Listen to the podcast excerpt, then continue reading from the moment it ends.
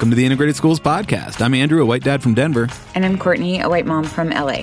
Today's episode Beyond Black and White. It's the fourth installment in our Brown v. Board at 65, the Stories We Tell Ourselves series. Uh, for any of you jumping in fresh, this series is our attempt to address some of the myths around Brown v. Board on the occasion of its 65th anniversary. Yeah, as we continue to learn in this work, we see how the stories we tell ourselves are just incredibly powerful and they can be really dangerous. They can also be liberating. Yeah. You know, I think the ways we understand the world and certainly this issue of school segregation affects the decisions we make as a society and as individual parents. Yeah, exactly. And we're not trying to tell all the stories of Brown v. Board here. This isn't a sort of definitive or comprehensive guide, but we are talking about some of the stories we tell about Brown that have actually worked to keep us segregated despite Brown v. Board. You know, some of these stories have let us off the hook for doing more after Brown v. Board, and some continue to perpetuate real educational injustice today. So we're trying to take a fresh look at these stories, as well as bringing in other stories that maybe complicate the picture that, that we as a nation, or maybe I should say we as white folks, have really drawn for ourselves. Yeah. And so the story we're going to tackle today a little bit is that school segregation is a black and white issue, right? Like this super binary framing really erases the experiences of communities that are neither black nor white, which we get into a little bit, right? Like the fluidity of the politics of race and categorizing. Yeah. You know, but also this binary frame erases the kind of hydra, right? The many heads of white supremacy. Yeah.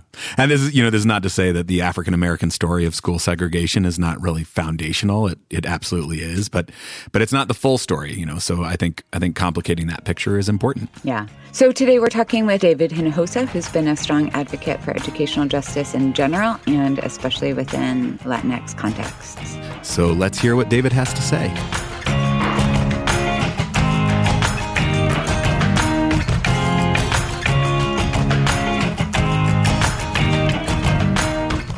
Welcome, David Hinojosa. Maybe we could start with an introduction of yourself. Well, great. I appreciate uh, the opportunity. I've been uh, practicing civil rights attorney for 19 years. I actually am a graduate of Edgewood High School in San Antonio, which is in the Edgewood Independent School District, which is most famous for its 1968 walkout that led to the U.S. Supreme Court case of Rodriguez versus San Antonio ISD, which was a precedent setting case, uh, unfortunately, on the on the wrong side of school funding for economically disadvantaged and property poor school districts uh, back in 1973. But that's where I mainly grew up. And I've been a civil rights attorney, like I said, at MALDEF for over 11 years, where I was a staff attorney, then a senior litigator, and then the regional counsel for the Southwest office. And then from there, I was at uh, IDRA, the Intercultural Development Research Association, which has been around for about 45 years. And now I'm at Walsh Gallegos, my first foray into the private practice industry. Uh, and Walsh Gallegos, for 35 years and counting, has been doing excellent work in the education area. So, like a whole a whole career really focused around equity and inclusion and civil rights. Absolutely, yes. Can you sort of take us back a little bit? How did you get interested in that? Why do you care about that? What sort of in your past brought you to that? Yeah, so I grew up the first 10 years of my life as an Air Force brat. My dad was enlisted in the military. And so I mainly went to schools on Air Force bases, and they were incredibly diverse. There, there was a bit of a caste discrimination between the hmm. officers' kids and us enlisted kids. And sometimes you would have the officer kids try to pull rank on us. But, you know, I, I won't say that race was not an issue because it still was. But when I moved from there to the Edgewood schools, I saw night and day differences in terms of equity in facilities, in curriculum, in teacher quality. You know, I went from a very mixed community, very probably middle class, even though we were lower middle class uh, family of six. But when I, when I went into the Edgewood schools, you know, one, we were predominantly Mexican American. I mean, there was 98% that were Mexican American, wow. 90% economically disadvantaged. You know, we didn't have sidewalks in the neighborhood back then. A lot of the windows didn't open. And well, what about textbooks? We'll share with this person. you know, I had never been identified as gifted and talented. And then when I got there, they were doing schoolwork that I remember doing either in the fourth grade or earlier in the fifth grade. And here we were at the end of the fifth grade. And so it really opened my eyes you know, as as as I went through the grade levels, it wasn't until high school where I started going to school again with African Americans, and in between there, there were a couple of African Americans who went to the junior high, and you know, the treatment of them by the predominantly Mexican American students, not all of them, but they would treat them with hate and disrespect, and you know, I just saw that impact there, and it wasn't until we went to high school where it was a little more integrated, there was about 10% African American kids there, still only one or two white children, white non Hispanic. And I was just thinking, how or why do people think such bad things about, you know, kids of other races? Because they also thought bad things about white people too. Uh, and it wasn't until, you know, we started playing sports together and attending classes together where those who seem to have great resentment towards African Americans and others started realizing, hey, wait a second, they're no different than us in terms of aspirations, in terms of family. There weren't many differences. And I think that when we talk about, you know, school diversity and the importance of school integration, I mean, I experienced it. I experienced it in those critical years going from the fifth grade up to the graduation and it's really impactful.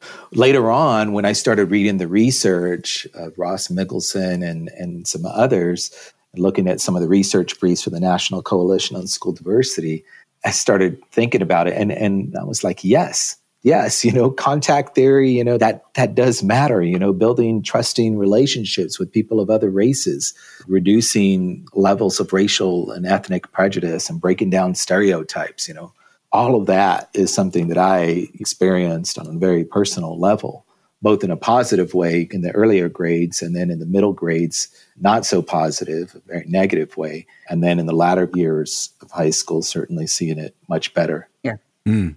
Broader level, we sort of think about these racial contexts often in a white versus non-white way, which I think is problematic. But your experience of of the benefits of integration, even without involving white people at all, were still there. Yeah, abso- absolutely. And and yeah, we do normally have a, a black white dynamic or a brown white dynamic, but you know th- those potential negative impacts from a lack of contact, a lack of diversity in schools cuts across races. It's incredibly important that we've moved beyond that.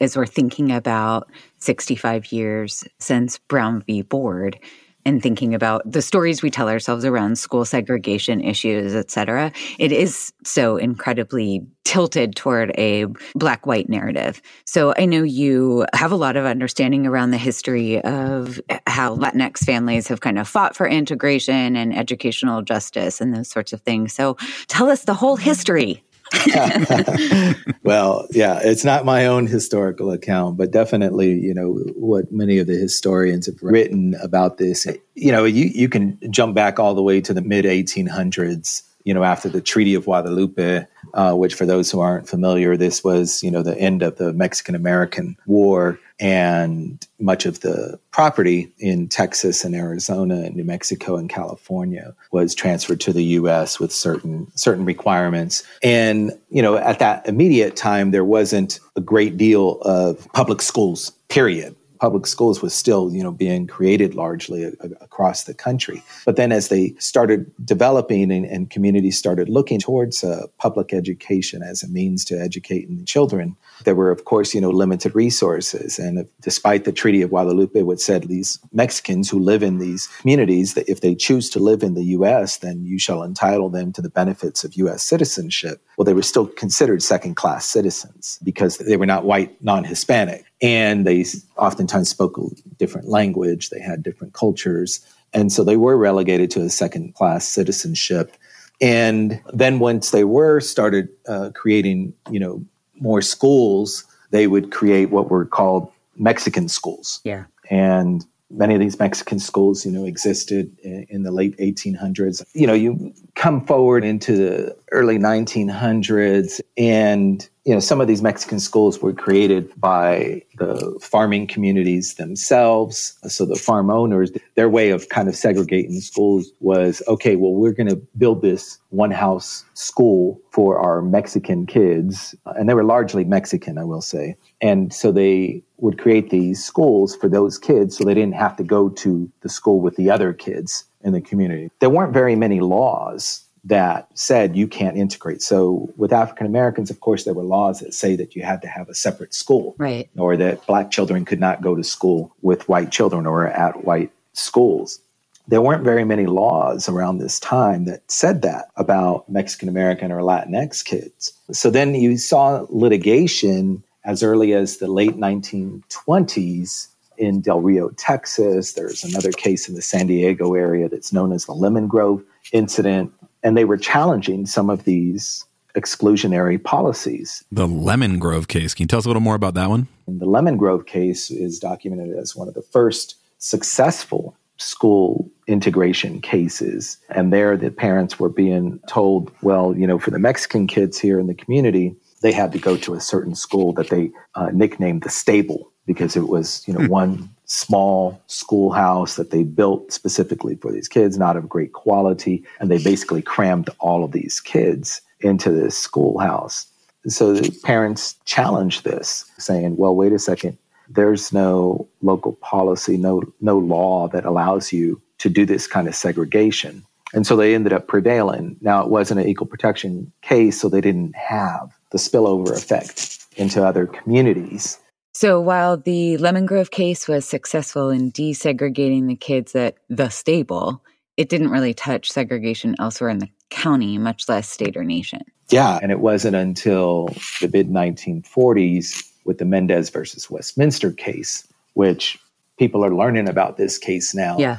But it is known as one of the precursors to the Brown v. Board case in, in many important regards. So you know, around this time, the way that historians write about this is that after the 1930s and after the Depression, there started to be a bit of a, I won't say to a large degree, but there seemed to be a bit of a change in pop culture around the differences among communities and, and racial and national origins. And I say that because it was an important part of the Mendez versus Westminster case where parents had went to register their children at a school. One of them her last name was Vidaurri so it sounded very italian like and she was very light complexion and, they basically told her okay we can enroll your kids here.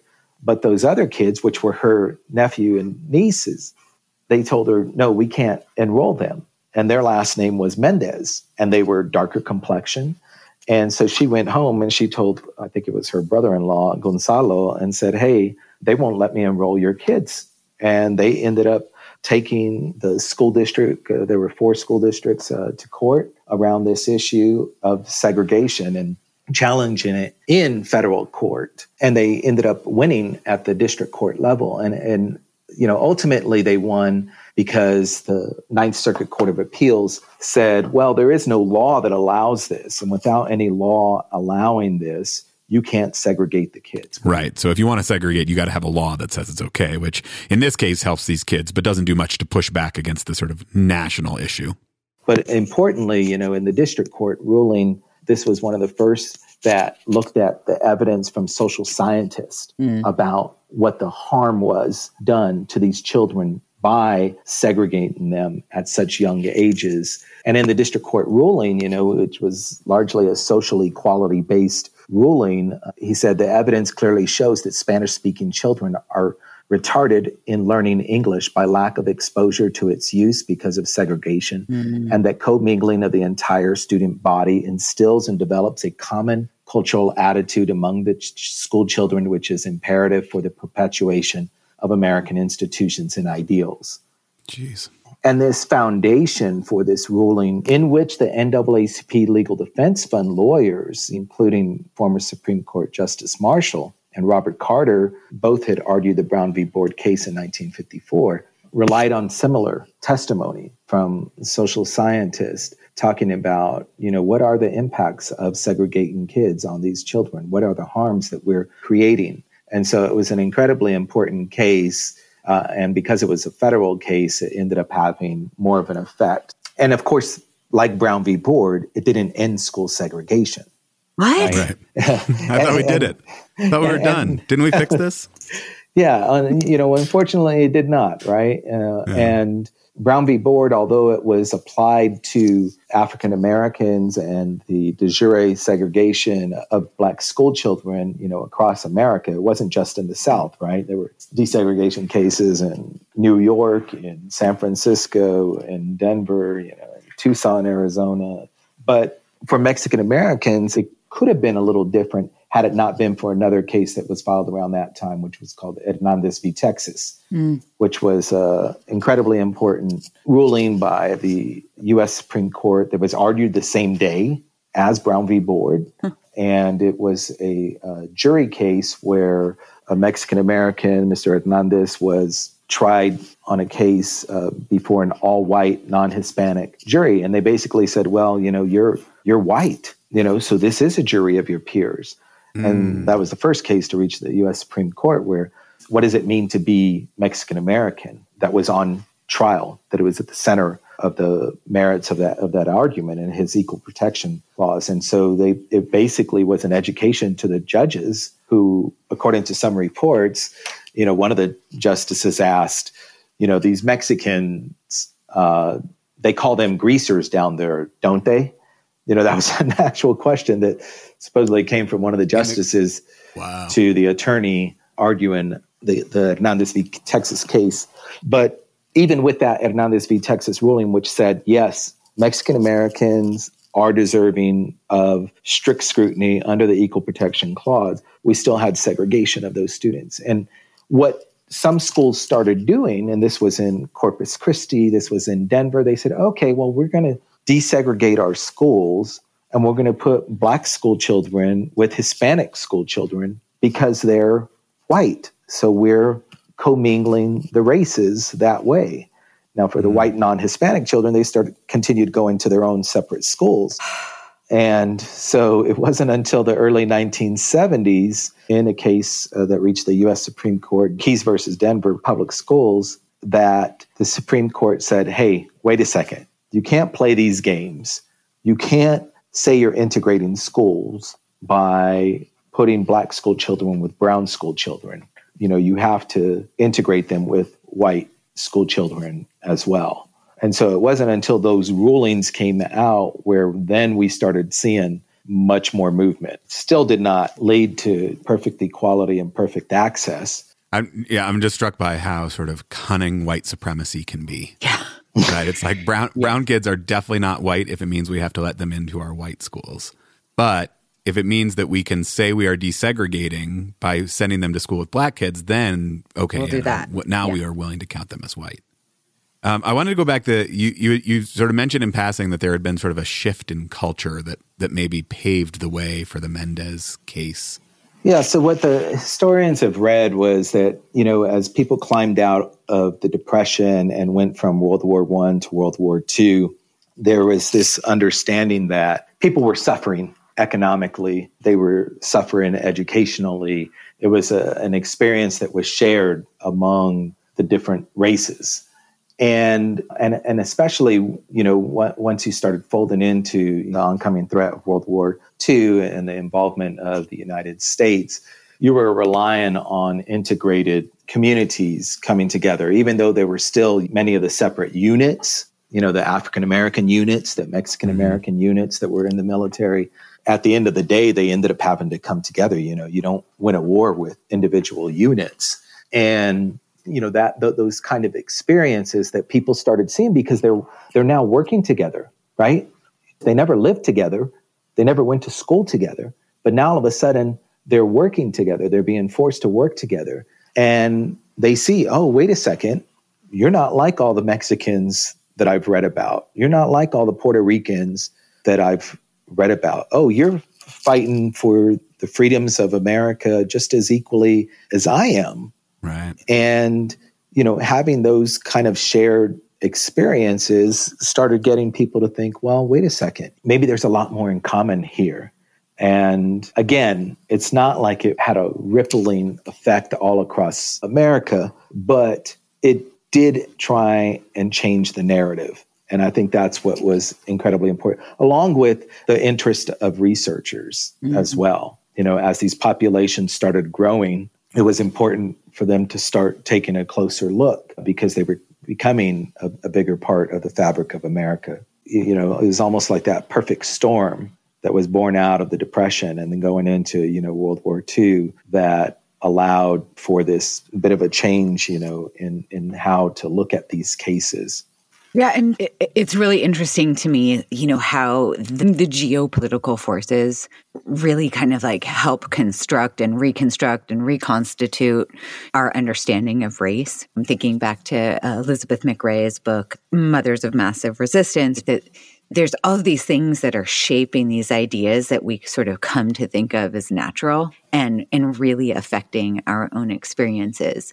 But I, I'm also interested in hearing you talk a little bit about the effect of language in this storyline and in how Spanish or the, the, use of Spanish has influenced the work around educational justice in Latinx communities.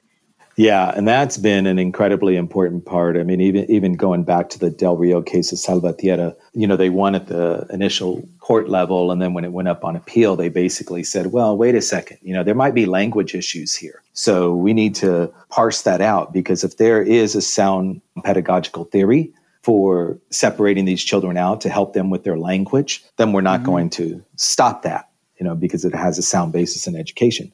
So, you know, basically a, a student's language, one was seen as a deficit. And even in the Mendez versus Westminster case, they're basically saying, well, wait a second, you know, you can have these kids have their education and this is their language, you know, retarded by keeping them with each other because you know they they're not going to be able to learn English. They're not going to be able to learn things because they're around other children who don't know English and maybe don't know better better because they don't know English.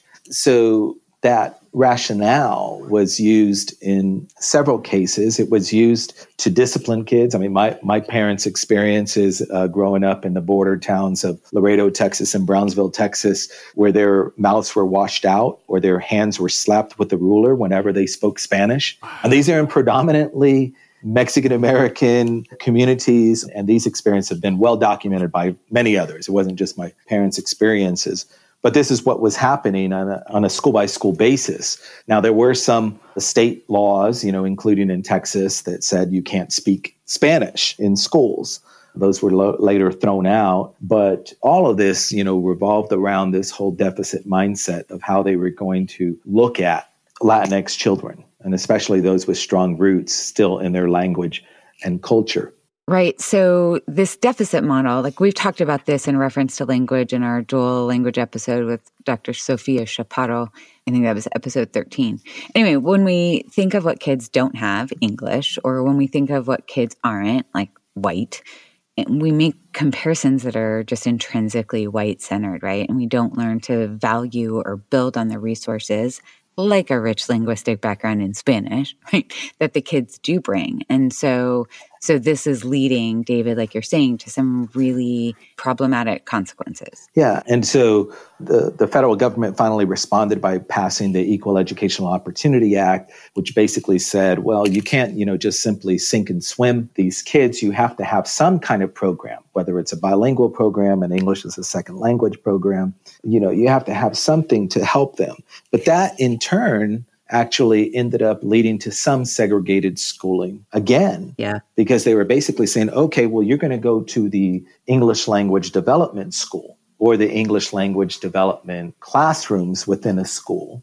And, and there were many of those kids who actually didn't even need that English language development. Either their tests were bad and were intended to uh, discriminate against Mexican American children, or they were just wrongly administered. Right. So you were over identifying predominantly Latinx children for these English language schools, for these English language classrooms. And so, you know, we needed more court action to help develop that area of law, to help develop the laws around the Equal Educational Opportunity Act that was finally passed in 1974 that had a language provision added into there.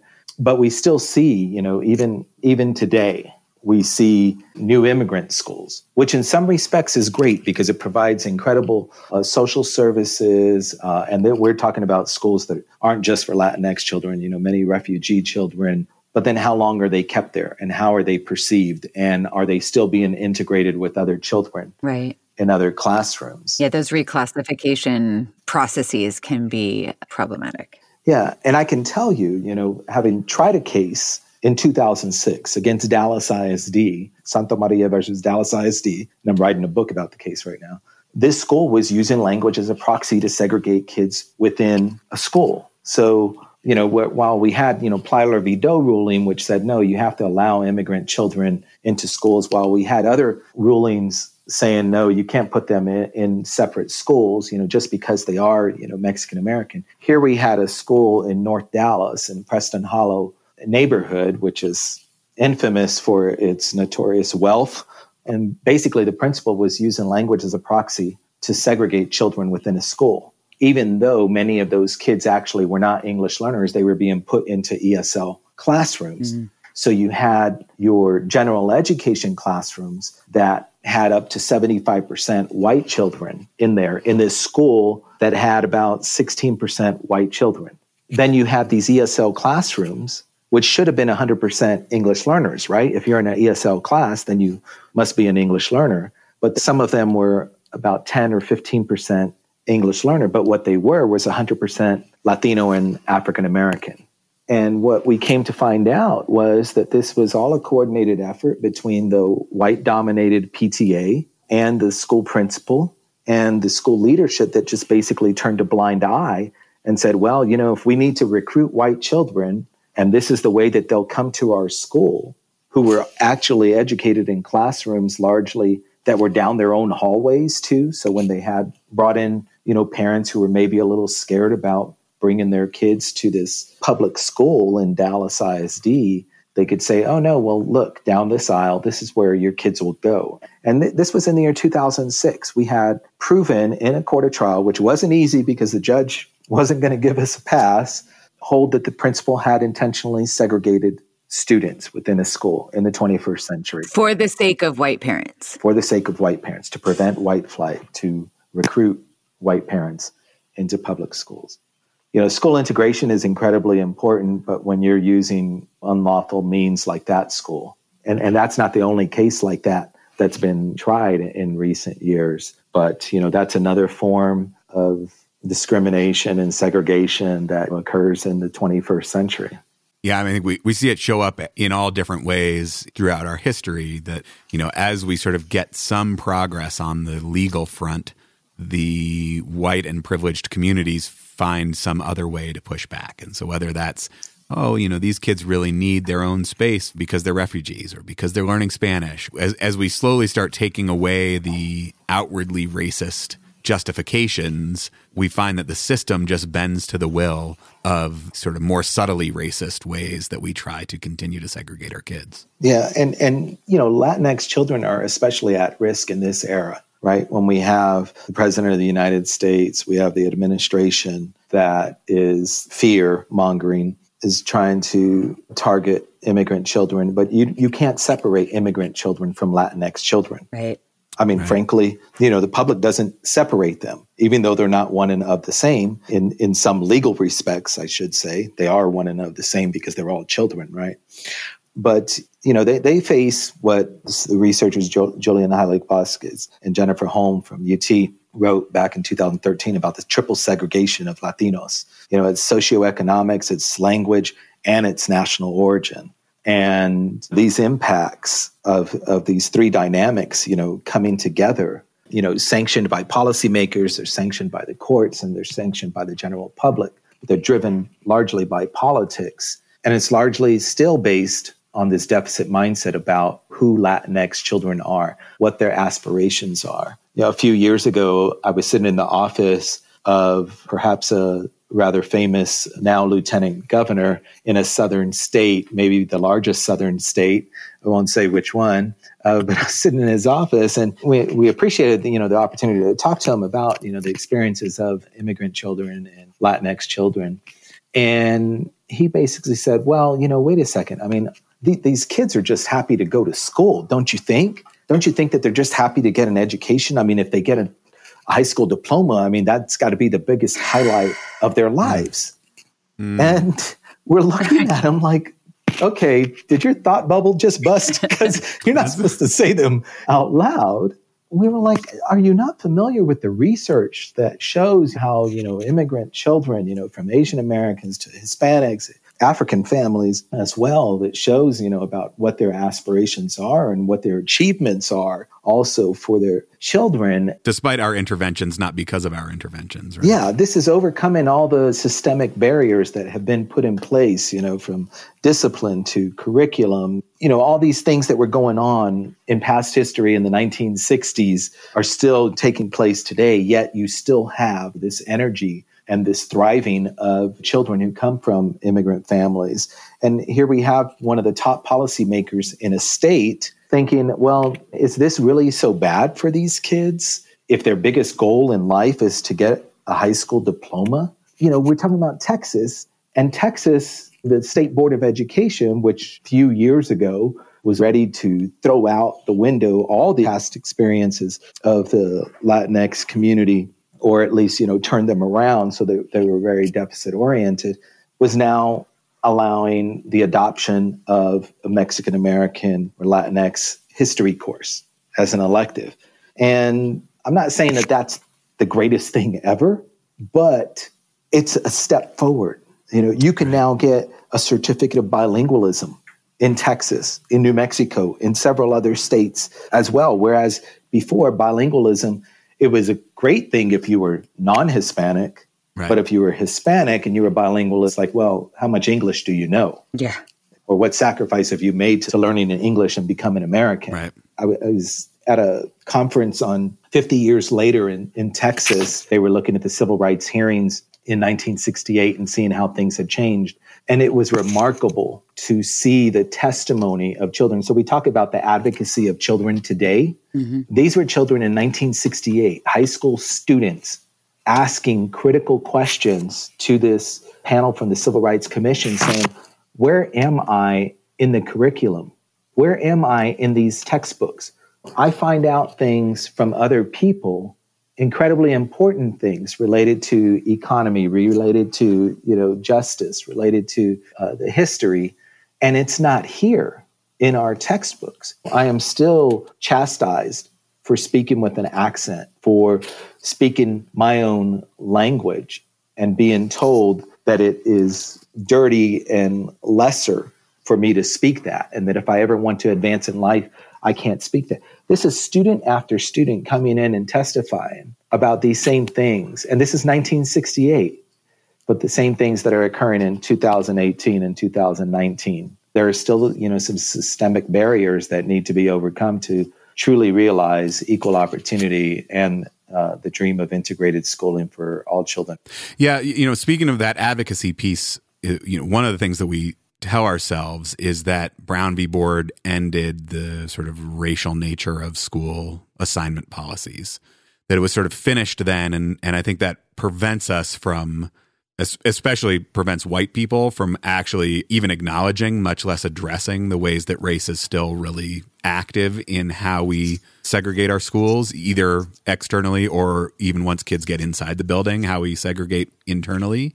I, I wonder if you see that same thing showing up in the sort of Latinx experience? It, it, it's definitely, I mean, we still have a living history authorizing segregation today. And, you know, it's come about in so many different ways. And when you look at the whole promise of the integrated schooling experience for Latinx children as well as other children, I think it's incredibly important to look at school based supports what is happening with the cultural experiences and, and how are the schools and how are the communities looking at those experiences, the marginalized or underserved populations? You know, are they looking at them as culturally rich or are they looking at them through a very biased lens? And this bias that we have that was never going to get rid of through the Brown v. Board decision, right? It's a societal issue. Well, if we have educators who themselves struggle with their own implicit and explicit biases, and I've seen this. I mean, I've been in schools. I've talked to school children. I've talked to school teachers. You know, I've had very unique experiences as an education civil rights attorney. But you look at, you know, the curriculum and the professional supports that these teachers largely don't have. And they don't even know their children in their classrooms. And I, I mentioned, you know, as part of the training that I do sometimes is I was like, let's talk about Latinx children here in your community. What do you know about them? There's not much they really know. Right. And what they do think they know is largely based on what they've heard through the media, what they've read, you know, online especially. And again, you know, it's very deficit based. And so, you know, I give an example. I would say, look, I'm not saying all the immigrant children that you may have in your classrooms have experienced this, but some of them come over and, and you look at them as though they don't have grit, as mm-hmm. though they mm-hmm. don't have drive. And here's some of these children you don't let your child walk down the street to this corner store and hear these children have hopped on moving trains, have walked across deserts, have left their families. They're not going to get to go home and see any weddings, any funerals. If their grandparents are living abroad, they're not going to be able to have them come over and see them graduate kindergarten, much less high school or college. And they're risking all of that for what? For a better life. These people are moving from one country, they're abandoning the only country that they've known for better opportunity. And once, you know, they all of a sudden start seeing this light come on, you know, it's it's not a part of their experiences because they didn't go to integrated schools. It's not a part of their education once they do go to schools because they don't learn about the experiences of others.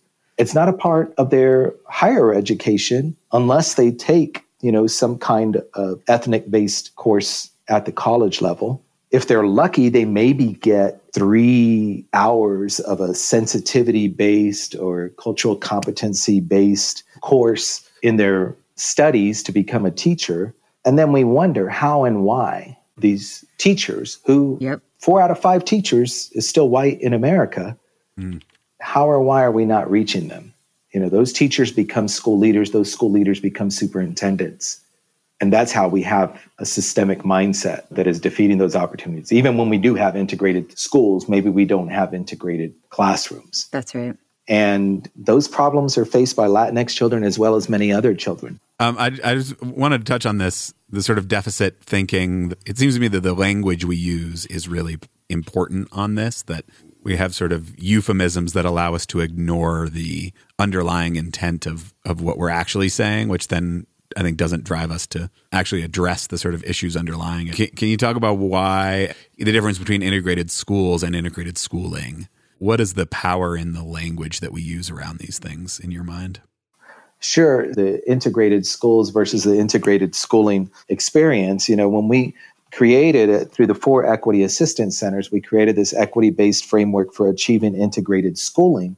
It's because we were going around doing trainings for schools where, you know, they were just looking at, okay, how do we get the kids into the same school? Yeah, desegregation. Not what matters about integrated schools in the first place, and then integrated schooling experiences in the second. And so we wanted to look at it. Okay, well, let's say you wanted to build an ideal school. What should you look at? You know, one, you should look at an inclusive co-constructive planning approach that makes sure that you've got authentic community engagement from diverse communities that are being served, you know, that you engage in this contextual analysis, you know, of the relevant data, that you establish diversity principle goals, you know, all these essential constructs, foundational principles to an integrated schooling experience. But again, that's largely with integrated schools that you should be looking at. But then when, what, what we looked at especially was the second component, which was school-based supports.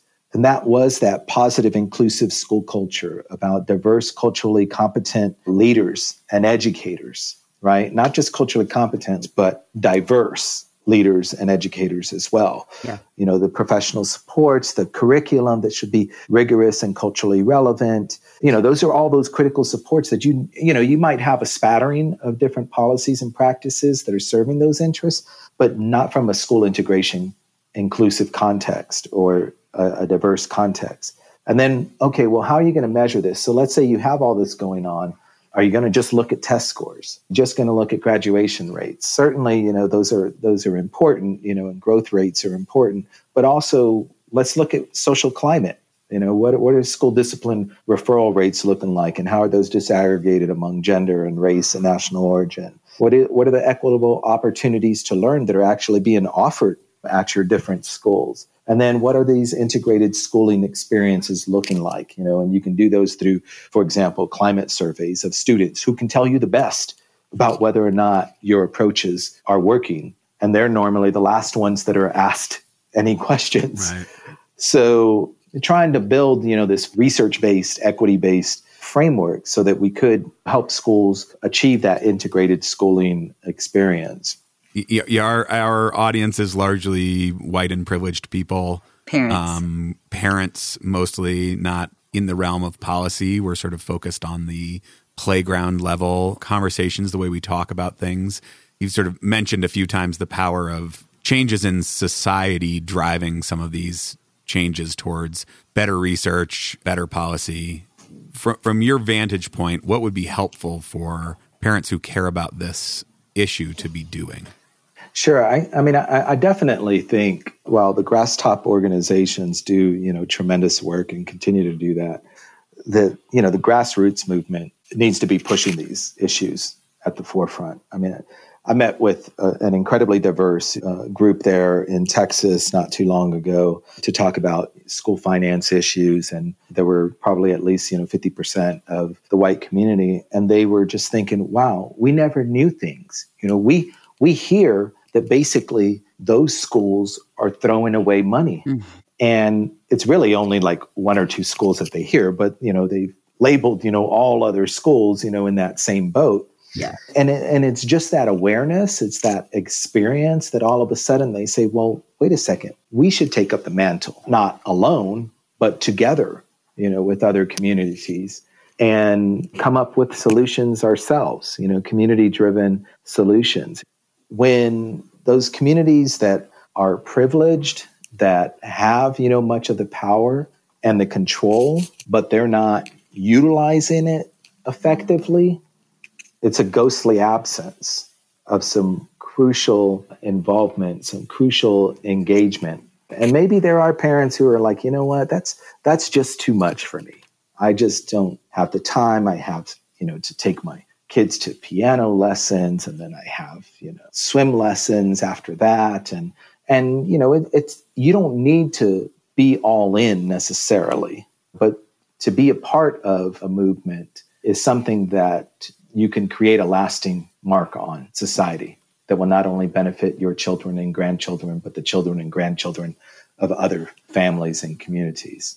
And that's, you know, definitely something that all parents should look to experience. Yeah. I mean, you know, because if we continue to be educated separately, we're going to continue to think separately, we're going to continue to live apart separately, we're going to continue to distrust one another and hate one another and we're not going to achieve and maybe it's too idealistic you know after all these years of fighting but we're not going to stop fighting to achieve that true equity and equalization and opportunity that, that we should be presenting to all children can't thank you enough. David thank you so much for coming and sharing and giving us a important history lesson here.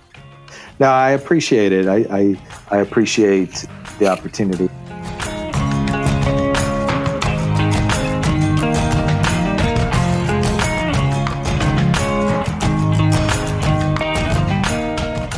So I definitely learned some things from this conversation. Yeah, yeah, me too. The the Hernandez case that David was talking about is uh, it's fascinating. Yeah. It's like such a clear example of the fluidity of race.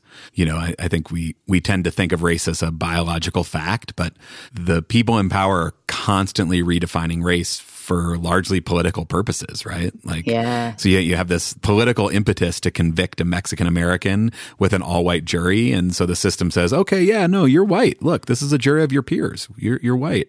And, you know, the, the courts say we have to desegregate our schools and then we're willing to reclassify Latinx families as white so that by putting black and Mexican American kids together, we count our schools as desegregated. And meanwhile, the white kids can stay sort of tucked away with other white kids. Yeah. And I, I think I was struck too by the fact that in the day, that there weren't laws that said that Latinx kids couldn't go to school with white kids, right? Like we made those. Right.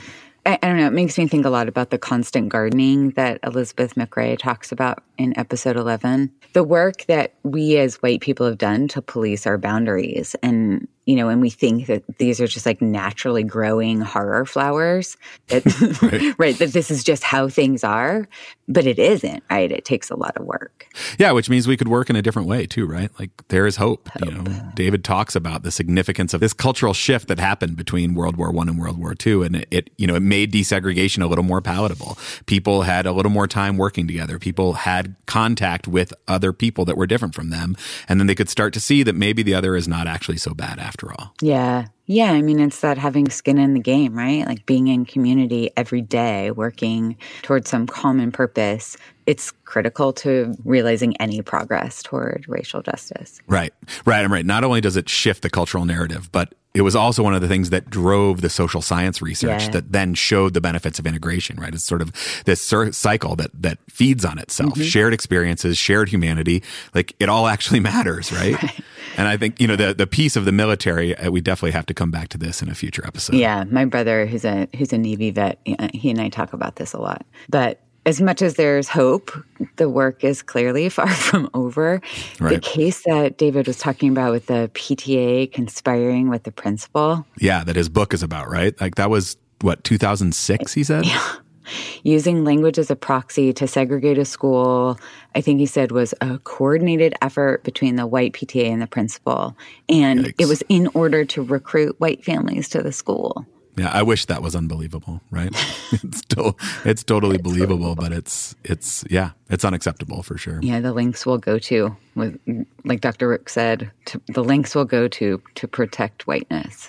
Right. We'll call you white so that you can integrate with the black kids and we can keep our other whiteness swaddled away in some other school or we'll call it AP or we'll call it language proficiency or you know whatever we have to call it so that we don't have to call it race and so that then we don't have to do anything about it. Yeah. Yeah, it's a deep hole. One one step towards getting out of that hole is trying to complicate these shared histories. Yeah. You know, I think getting a glimpse into some of the Latinx struggles for educational justice leading up to and then after Brown v. Board is really helpful. And, you know, clearly we sort of just barely scratched the surface with this episode, right? Yeah. Like there's, there's plenty more to discuss. And I know I have more to learn, but dipping our toes into this topic really highlights the ways that that race is a political category. It's not a not a biological fact, but it's you know cultural constructed, and it's constructed very carefully and has real consequences. Yeah. I think too that learning about Latinx experiences and other experiences really shines a light on this, you know, the hydra of white supremacy, the sneakiness of it.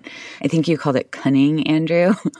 and right. I think as white people, we need to know these. We need to acknowledge these. I think we need to acknowledge them because we have to own up to our own histories, yeah. but also because we're really unaware and, and me too, right? Like of how this shows shows up in our lived lives as well. Totally. I think mapping these cunning ways helps us spot other cunning ways and, and so that we, we can intervene. It can be empowering as, as much as it is heartbreaking. Yeah, I mean, school segregation is so much a, a white problem. Right, except that you know white people don't bear the worst of the effects of it. Right. That's right. I mean, I think you know, I think one of the ways that we avoid acknowledging this truth is is in the language we use, the euphemisms, the coded or maybe sometimes not so coded ways that we talk about good schools, we talk about bad schools, about parents, about kids, about communities. You know, this this deficit language that David brought up. You know, it it has a real impact. Not only does it allow us to ignore the ways that race is still so relevant in our education system, but but it holds us back from addressing these issues. It makes it yeah. less likely that you know social scientists will study these things, and it it undermines the political will to change. Yeah, and keeping keeping up those narratives and maintaining that system has taken work and isn't the natural state. So yeah, totally. But what would be natural would be if all of you would go to the website and donate. Nicely done. Yeah, if you have found value in hearing these stories and would like to contribute to keeping them going, please head over to integratedschools.org and click on the donate button. And as always, we're very grateful for your feedback. So keep voice memos, emails coming, comments, questions, thoughts for future episodes. Send them to hello at integratedschools.org. And we are happy to be in this with you as we try to know better and do better. See you next week.